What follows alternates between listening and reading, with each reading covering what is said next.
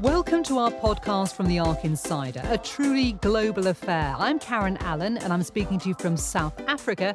My co presenter, Tara O'Connor, the managing director of ARC, the Pan African risk consultancy firm Africa Risk Consulting, joins me from France. Our podcast, The ARC Insider, aims to offer some informal but well informed Africa focused conversation to stimulate ideas among those who live, work, and breathe African affairs. We'll touch on news, current affairs, culture, and other ongoing topics of interest. We're both passionate about Africa, and we aim to offer an insight into what we think is the most dynamic continent in the world. Hi, Tara. Good to connect with you again. And hello, Karen from France, where we have got sustained rain, rain, and more rain, and lots of flooding now. Yeah, same as South Africa, I'm afraid. I don't think we're going to dwell on the weather. We need to move on because we've got an interesting guest on this podcast a little later on where we delve into the murky world of fistfights, oil rights, and Nigeria's attempt to conduct the biggest shakeup in the energy sector in a generation. Helping us to navigate that stormy terrain is a prominent Nigerian energy analyst, Najim Animashaun. But first, Tara, let's take a look at what's been happening in the news since our last podcast.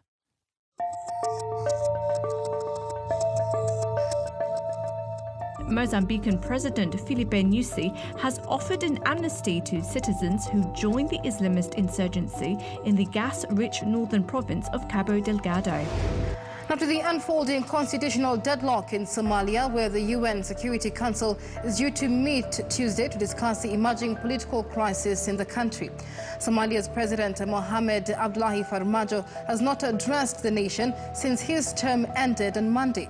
Now to former President Trump's Senate impeachment trial less than 48 hours away. Tonight, a closer look at the battle lines as some Trump supporters facing charges for their participation in the deadly siege on the Capitol say they were just listening to the president. Security forces in Myanmar have again used water cannon to disperse crowds after people defied a ban and demonstrated for a fourth day against a military coup. Some reports also suggest police have been firing gunshots into the air. The junta is now has now imposed a curfew on Yangon and Mandalay. Pro-democracy activists say they will continue to fight.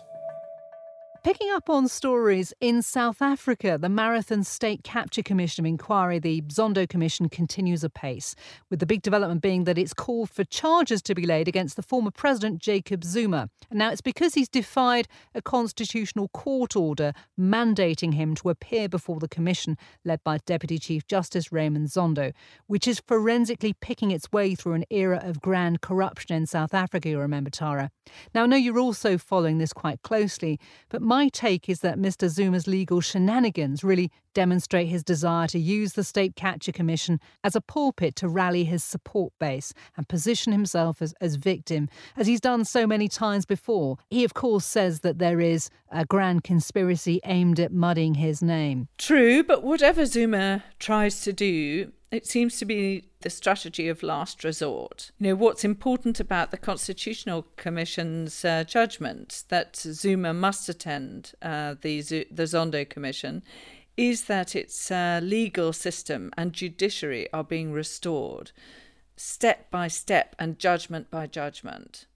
Yeah, I think you're right, and and they, you know people have pointed out from the commission that you know President Zuma is accepting sort of the trappings of being a former president and uh, the, the, the, the, tax benefits that go with that and other sort of financial goodies, um, but not prepared to face the music at Zondo. And indeed obey his um, obey his constitutional oath. Well, more intrigue, Tara, because Julius Malema, the maverick political chameleon of South African politics and a man who once said he would kill for Jacob Zuma, then promptly turned around and stabbed him in the back, saying he should be jailed for corruption. Now, he's reportedly cozying up to his former boss and fellow populist. Msholozi, that's the affectionate name that you know gets used for Jacob Zuma, is reported to have received a request from said Julius Malema to come to his controversial compound in Nkandla for a cup of tea. Now, as you know, Tara, a cup of tea in South Africa is usually more than a warm beverage. It's a code for a, a, more weighty engagement. So, headline writers, as you can imagine, they've been having a field day wondering whether the pair will be spilling the tea on what the face of it looks like a move to revive relations between the two men. And some political analysts have speculated that what both Jacob Zuma and Julius Malema have in common is that the Zondo Commission, that state capture commission we've just been talking about, is investigating both of their conduct. So they could be hatching a plan to undermine or sabotage proceedings or tied up yet again in legal red tape. Watch this space. And the test of South Africa's constitution and legal legal system in recovery is if these populist street fight skullduggery will win over the justice system. It worked for Zuma once, if you remember, with his first corruption trial before he became president. But I think with the South Africa's National Prosecution Authority under professional new management, I'm convinced he will have his day in court. And while we're on South Africa, Karen, it is interesting to see that despite real fears for the economy uh, that was earlier this year spiraling downward um, in response to the COVID crisis, the country has actually recorded at the end of the year a trade surplus, which is very good news. The uptick in the Chinese economy, uh, South Africa's main trading partner, has fueled demand for South Africa's main mineral exports, such as platinum, feeding China's very ambitious target to become the biggest supplier of electric cars the world over. And Tara, just remind me from my economics degree, how does a trade surplus play out on a macroeconomic level? What does it mean for the ordinary man and woman on the street? Well, it basically means that um, it means really that the rand will be stronger, which means that um, when South Africa does buy external goods, they are cheaper.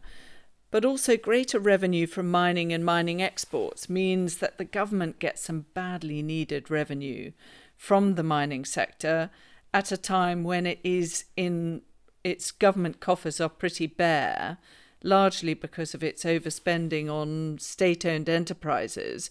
But it will give President Ramaphosa a bit of a breather to develop something of a recovery plan when South Africa emerges from the COVID crisis. Yeah, good point. And Tara, you just a quick note. You mentioned cars when you were talking about China and the electric car industry. Now, Ford has announced a massive investment in South Africa to the tune of 15.8 billion rand. I think that's about 54 million US dollars. It plans to build its new Ranger model in South Africa, and it follows similar announcements that we've seen from other car companies like Toyota and Volkswagen to build their next generation of vehicles in South Africa too. Obviously, it's good news for jobs, but in the longer term, Tara, I know you've got some reservations. Yes, I have reservations because a lot of this will be investment in models of cars that will be obsolete in Europe by 2030 and South Africa may be saddled with making petrol based cars at a time when electric cars are really the next big thing. Really, I think South Africa should be moving towards um, developing an electric car industry itself. Yeah. Finally, Karen, the Nigerian president has sacked his security chiefs, the important heads of army, navy, and air force. It's a long awaited move, mainly driven by the worsening security situation in terms of terrorism in the north, piracy in the Gulf of Guinea, and banditry in many parts of the country. But I also think a contributing factor was the public pressure that came from those protests that we saw at the end of last year as part of the End SARS campaign, pushing for greater police accountability. You'll remember that it, res- it resulted in the massacre of about 50 protesters when uh, security chiefs allegedly called on their troops to open fire, which received in turn massive international attention.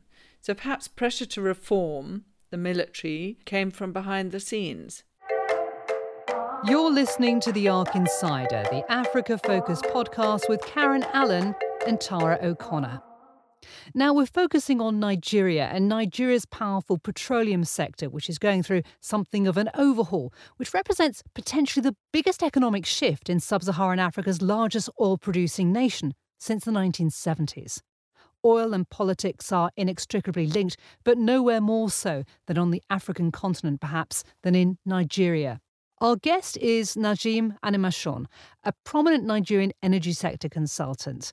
Najim, welcome. Uh, where are you speaking to us from? Um, well, thank you for having me on. Uh, I'm speaking to you from Oshogbo, which is the capital of the state of Oshun in southwest Nigeria. It's most noted for two things. One is the Sacred Grove, which was made uh, uh famous by um, Susan Wenger, and is a, a World Heritage um, Center, and uh, it's famous for its gold. And you know a thing or two about the uh, the oil business. I think I know a thing or two about the politics of the oil business in Nigeria. I worked as an assistant to somebody who was a former Minister of Petroleum. I um, was a second special assistant to him uh, back in 2008 when the first petroleum industry bill was actually um, published uh, and the whole process of trying to set this legislation into motion, uh, which has not really seen fruition for the last 14 years, uh, came into being. So I have some experience of, of, of, the legislative process and the politicking behind it. You're talking to me in, in, South Africa, and I know very little about the oil business, and Tara O'Connor in France, who knows a heck of a lot more. So it's wonderful to have you with us on the ARC, ARC Insider. Well, it's lovely to be here. Thank you for having me. It's great to have you, Najim, and and greetings from France. Najim, bear in mind that many of our listeners won't be familiar with Nigeria's energy sector, but in a nutshell, um, a major piece of draft legislation, the Petroleum Industry Bill, has made it into the National Assembly in quite a dramatic fashion, hasn't it? I understand there were clashes in the House of Representatives recently over it. Can you set out for us really simply what does it aim to do in terms of breaking up the monopoly power of the Nigerian National Petroleum Corporation? Essentially, um, what this bill tries to do, uh, well, it tries to do a lot of things, but essentially, what it tries to do is to create uh, a predictable legal framework um, that would allow people to operate fairly competitively in the petroleum sector and makes it less open to discretionary awards and patronage which has come to define the sector. Uh, and that patronage is essentially the, the epitome of that, that patronage network is the Nigerian National Petroleum Corporation, which essentially provides most of the government's revenues and is largely unaccountable to anybody but the president. So, what they're trying to do is to basically unspool some of the connections within the petroleum industry and the political elites while also providing the host communities who actually host these, uh, these oil fields and these petroleum assets with a, a, a, stake in, in the petroleum industry. There's there, there are several parts of the bill, and that gets into the technical aspects. There's the regulatory aspect that deals with the institutional arrangements um, that defines the powers of the minister and the granting of licenses and those other things. Then there's the commercial part, which deals with the with the, the, the state-owned oil company, which is the Nigerian National Petroleum Company. There are provisions that deal with the midstream and the downstream, which is basically the, the petroleum, the refineries, and the, the petrol stations. And there's a standalone provision that deals with gas.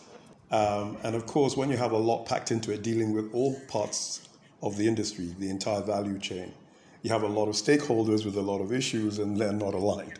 It's how long is it now that it, we've been fighting over it, uh, Najim? This petroleum industry bill has been gestating for close to uh, 16 years since it was first drafted around 2004, 2005. At that point in time, it was limited to downstream. It wasn't dealing with the entire value chain. Just for our listeners, you know, the downstream sector is your petrol stations and your refined petroleum. Uh, and the upstream is um, upstream is actually your exploration. And what is midstream? Well, essentially, your your your upstream is where you look for uh, oil and you find it and you produce it.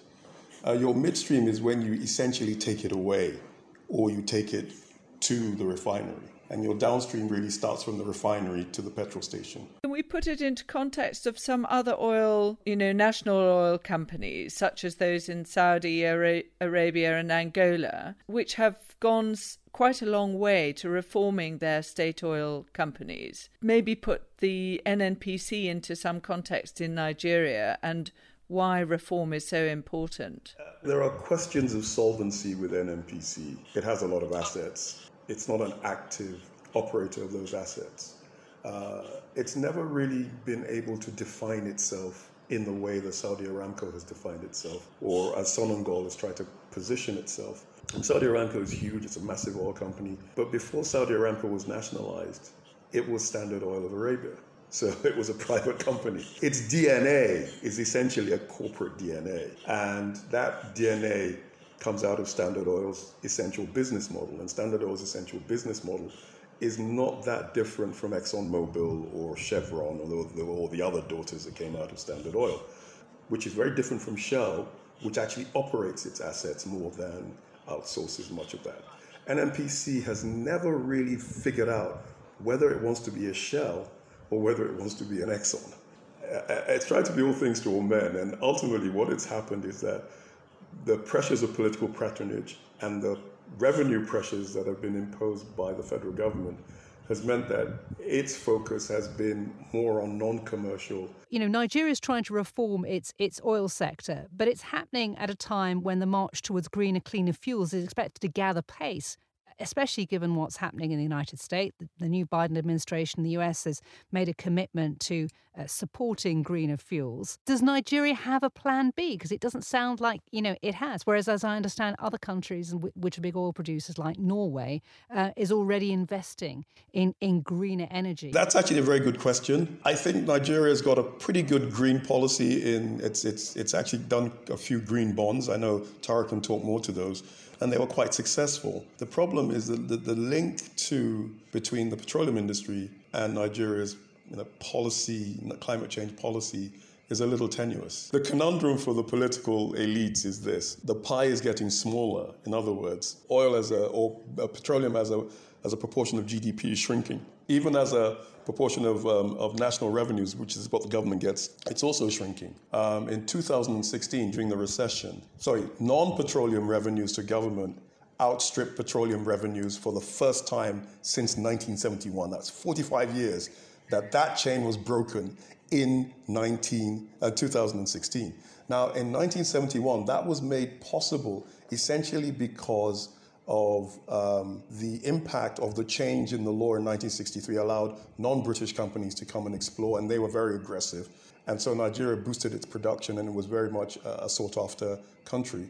And once Nigeria now created its own national oil company in 1971 and joined OPEC, pretty soon after in 1972, petroleum became basically the mainstay of the economy. Uh, and we got the problems that we got as a result. But 2016 was a, was a watershed year when non oil revenues exceeded oil revenues. When 25% of our GDP is agriculture and most of our agriculture is subsistence farming, you start to ask yourselves the kind of questions that, well, 40% of your workforce works in agriculture, 25% of your GDP comes from agriculture. It makes sense to devote politically and legislatively more time to that than to petroleum, even though petroleum accounts for 55% of your revenues. I mean, I understand the ease, it's easy money, petroleum. You just tax it or you collect it and you move on. Trying to herd farmers to pay taxes is going to, or cattle tax is going to be a lot harder, but it will generate more revenues in the long run. And it will generate more revenues that um, will make your country credit rating more stable in the long run. Yeah, so making petroleum history is probably the best strategy for Nigeria going forward. We've learned an awful lot. Thank you so much for taking the time to chat. Well, thank you for having me. It's been um, been a great pleasure to be on, on, on your show. And we will invite you back once and if the petroleum uh, industry bill gets passed. Oh, that would be fun. That's when the fireworks will start. we want ringside seats. Najib, thank you very much. You've been listening to The ARC Insider with me, Karen Allen, and Tara O'Connor. Thank you for joining us. If you're interested, Tara's team at ARC produces country reports every month about the region. You can get more information about a subscription to these on info at africariskconsulting.com. And if you enjoyed this podcast, please do let us know. You can use the same address and do feel free to share it on social media and amongst friends. Bye for now.